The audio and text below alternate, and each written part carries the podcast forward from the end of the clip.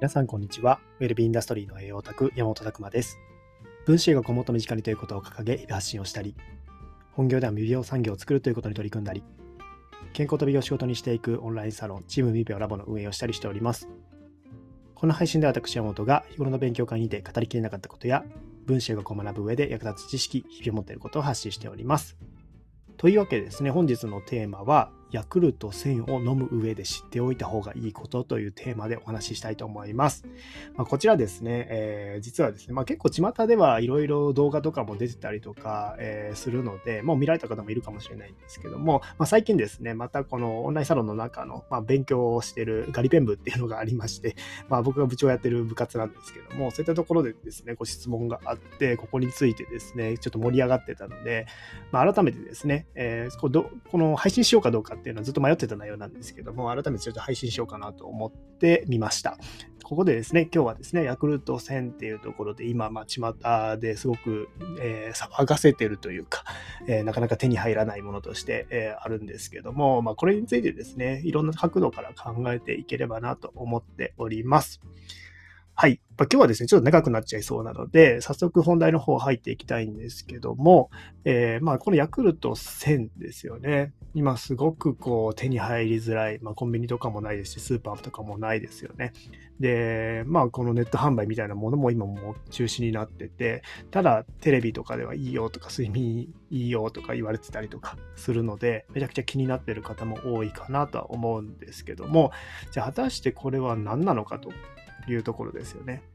まあ、ヤクルトって子供の時からずっとこうあって、こう、なんかね、非常にいいものみたいなイメージついてますけども、まあ、ここについていろんな角度からちょっと見ていきたいと思います。まずですね、まあ、ヤクルトに入っている、まあ、腸内細菌というか、菌はですね、えー、白タ株っていうものですね。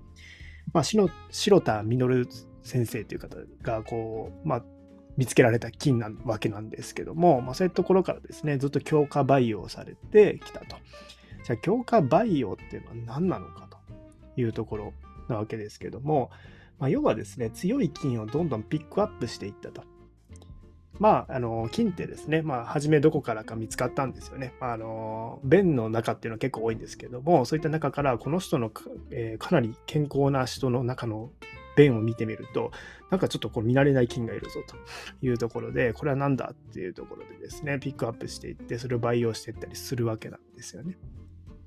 で、そこで強化培養っていう形で、まあ、菌って増殖しますよね。そういった形で、えー増えていくというところで、シャーレとかのですね、そういった中に入れて、どんどんどんどんピックアップし、えー増やしていくんですよね。増やしていくんですよ。で、そこで、まあ、当然、いろんな菌が生まれるわけですよね。で、まずですね、ヤクルトのこの入っている白田株の、まあ、特性としてはですね、こう、生きて腸まで届きますよというところ。まあ、これもそういう菌をピックアップしていったわけですよ。例えば、胃酸をですね、そのシャーレにバーッと入れたときに、まあ、ほとんどは死んでしまうわけですよね。やっぱ菌なので胃酸に弱かったりして死んでしまうわけですけども、中にはですね、何億と何千、何兆といればですね、その中で生き残るやつもいるわけですよ。そういった菌っていうのは、その胃酸が来ても耐性を持っている。まあ、そういう遺伝子を持っている可能性が高くてですね、そういった菌をピックアップするんですよね。で、それをまた別のシャレでこう増やしていくと、まあ、そういった強い菌ができていくんですよね。まあ、そういったことをやっていた、強化培養というのをしていた。あとは、まあ、なので、えーこの白ト株自体は、そういった胃酸とか、あと単重酸とかですね、まあ、そういった消化するもの、人間が消化するために使うものですね。こういったものによって、ほとんどの菌って結構、こう、まあ、菌の耐性、まあ、そういった胃酸の耐性持ってないものとかですね、どんどんどんどん死んでいってしまったりとかして、えーあるんですけども、まあ、ヤクルトっていうのは、生きたまま腸にの、えー届きますよというところで、まあ、そこを結構歌ってですね、まあ、生きたまま、やっぱりその、腸まで届けることができるっていうのはあるんですよ。ほとんどが、まあ、そうなってると。まあ、ここもですね、まあ、そういった強化培養してきた、まあ、歴史がある。まあ、これをですね、まあ、そのヤクルトの会社自体がですね、やっぱりここを一大勢力出して押し出してるっていうのである。は考えるとですね、いろんなやっぱりこうビジネス的なそういった研究とかもしてきたわけですよね。そういった昔からこう強い菌っていうのを考えて作ってきて、それを皆さんが飲料水として飲んでるというところですね。まあ、そういった歴史があって、まずヤクルトっていうのが、まあ、この白田株っていうのがどんどんどんどん培養されて、いろんな飲料に入れられるようになってきたよというところになります。で、まあ、先にちょっと結論から言ってしまうと、まあ、この菌自体はですね、面白いんですよ、やっぱり。白田株って面白くて、まあ、正式名称はですね、ラクトバチルスカゼイ白田株っていう形で、まあ、乳酸菌の一種なんですよね。そういったところでですね、成長作用とか、あと面白いに書いてあるのは、コルチゾールの低下作用とかっていうところですね。結構ここがポイントなんじゃないかなと個人的には思ってるんですけども、そういったところでコルチゾールっていうところですね。いつも話してコルチゾール、ストレスを感じた時にこれ分泌されるようなものですね。こういったものの抑制に働いたりとかすると。まあそういった部分で、この菌自体は面白いです。本当に面白いものだと思います。ただですね、やっぱりこう、飲料水にした時にですね、飲みやすくというか、子供でもこう、まあ飲みやすくなってるっていうところで考えると、やっぱ糖質が多いですね。ななんでここまで入れないといけないんだろうっていうぐらい多いので、そのあたりはちょっとね、えー、やっぱりデメリットっていうところであるかなと思います。まあ、えー、角砂糖があの1本の瓶に対して5個ぐらいの割合で入ってるわけですよね。まあ、結構な量です。あの量で5個なので。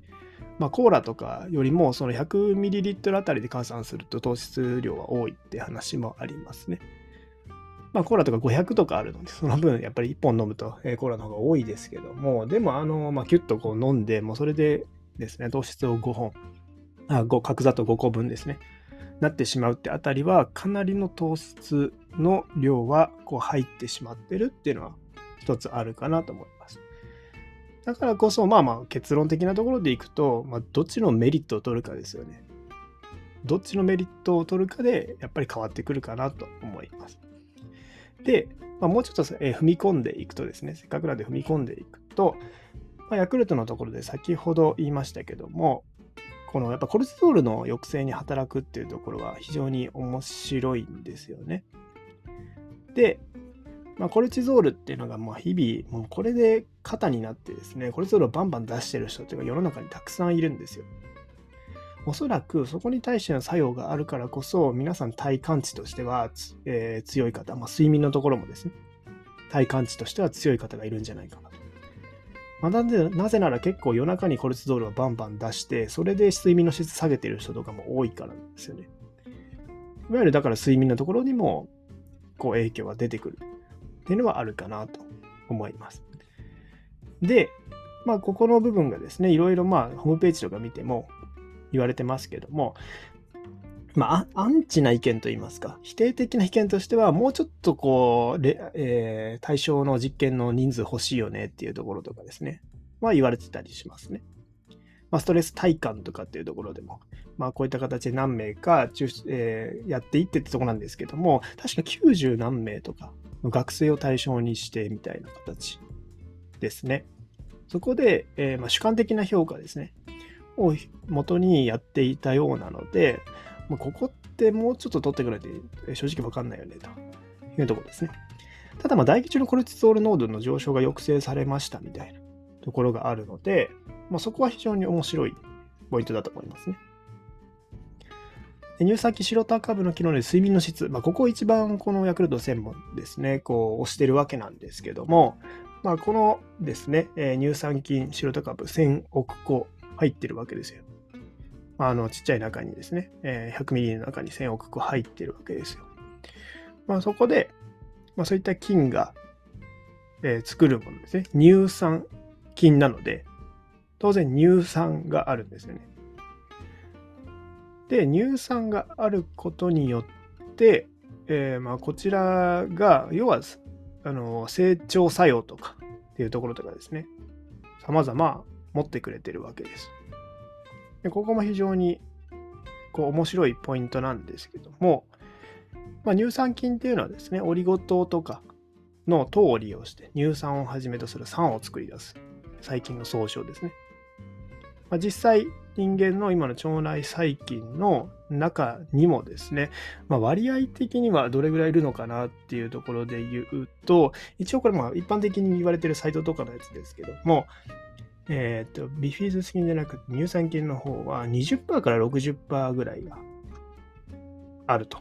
人の大腸でよく見られる細菌としては20%から60%ぐらい乳酸菌がいると。まあ、ここも幅があるんですよね。だからやっぱり乳酸菌が多い人、少ない人っていうところですね。腸内細菌のバランスっていうのもすごく多様性が人によってあるというところです。で、まあ、ちょっと話がですね、いろいろな方向行って申し訳ないんですけども、この、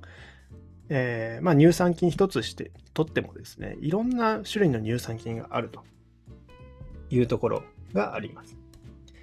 まあ、ラクトバチルスっていうところで、まあ、善玉の菌である、まあ、そういった類の種類であることは間違いないんですけども、ラクトバチルス風邪とか、風邪菌とか、ラクトバチルスプラタナムとかですね。で、ラクトバチルス風邪の中のさらに白タ株みたいなところでですね、まあ、いろんな種類があるんですよ。そこで、まあ、この菌に強いものをピックアップしていってっていうところですね。で、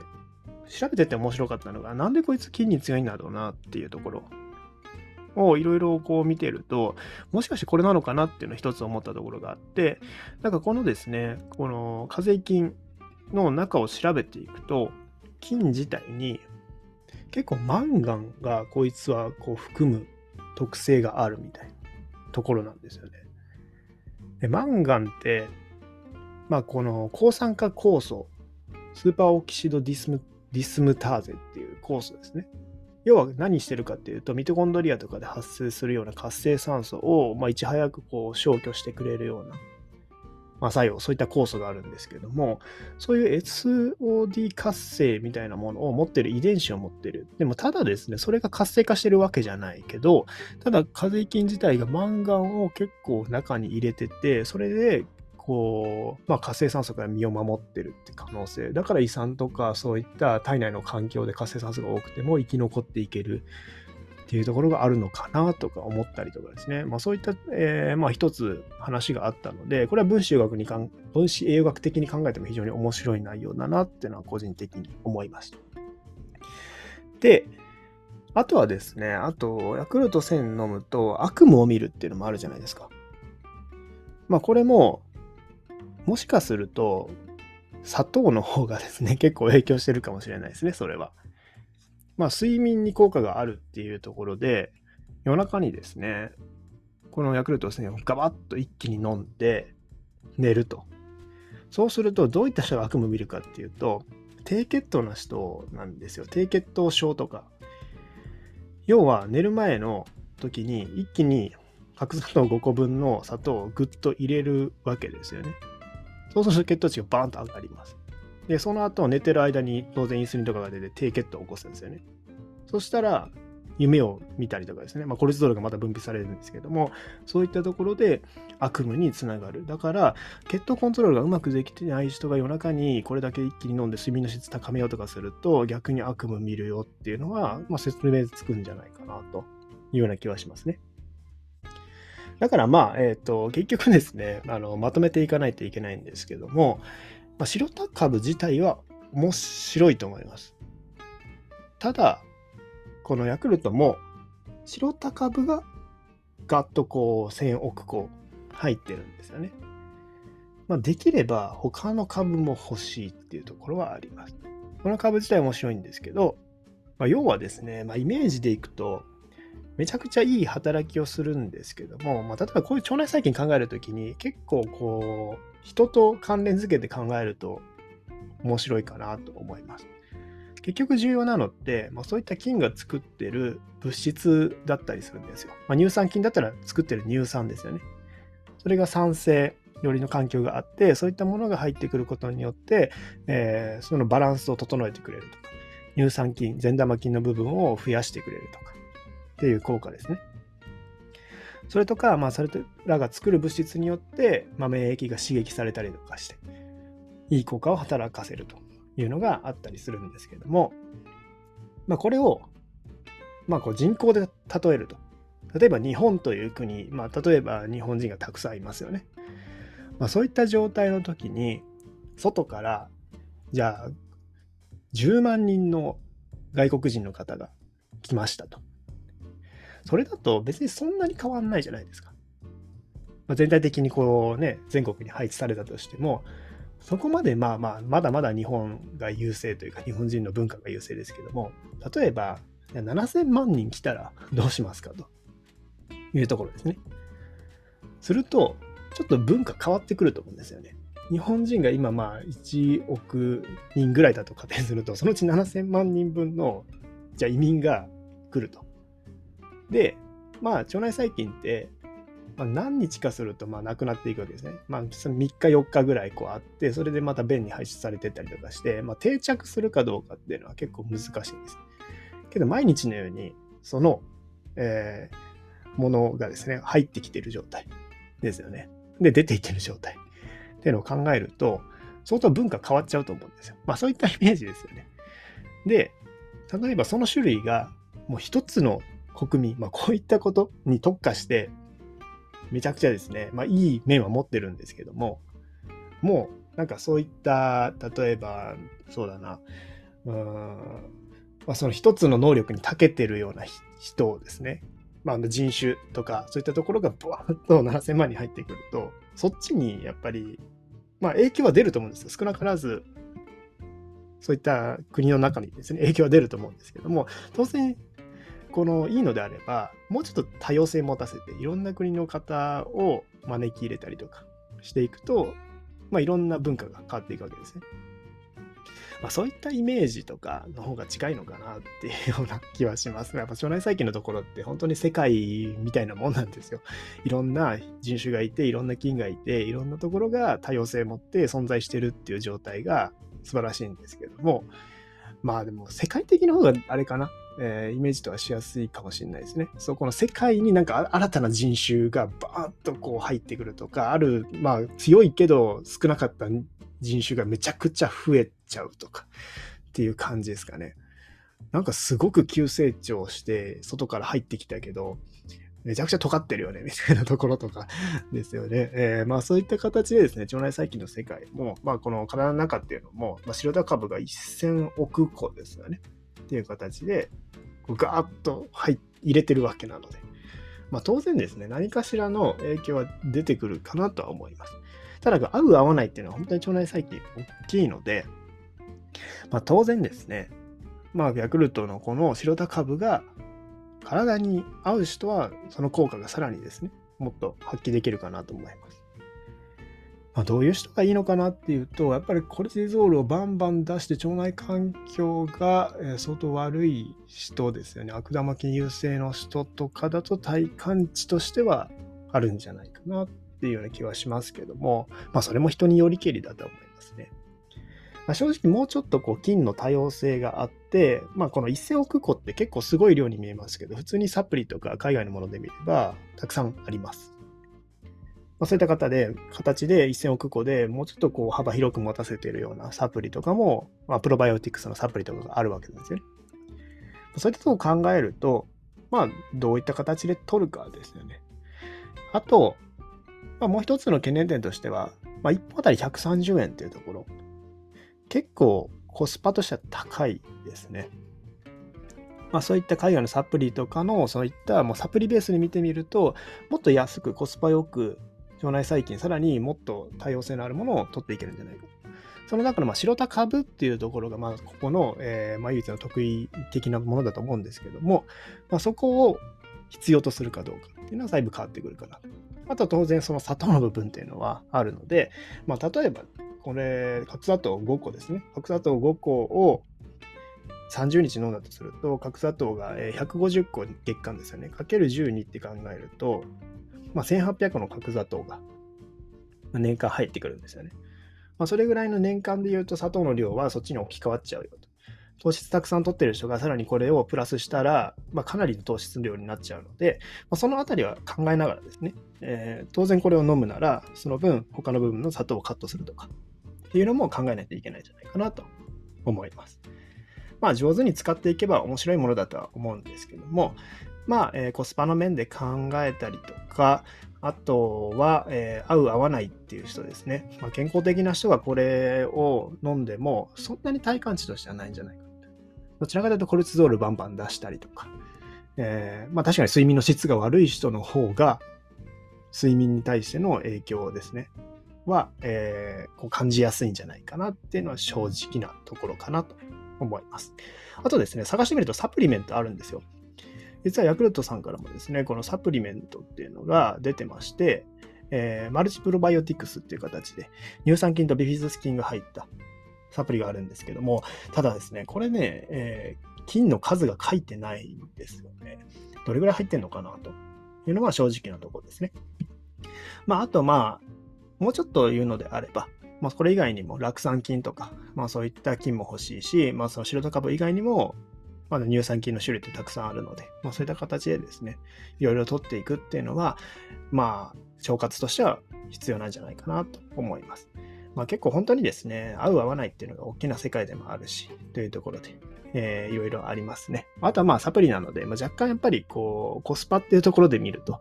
えー、もうちょっとこう幅広くていっぱい入ってるものっていうのは、まあ、iHerb とか探すと結構多いのかなっていうのは個人的に思ったりします。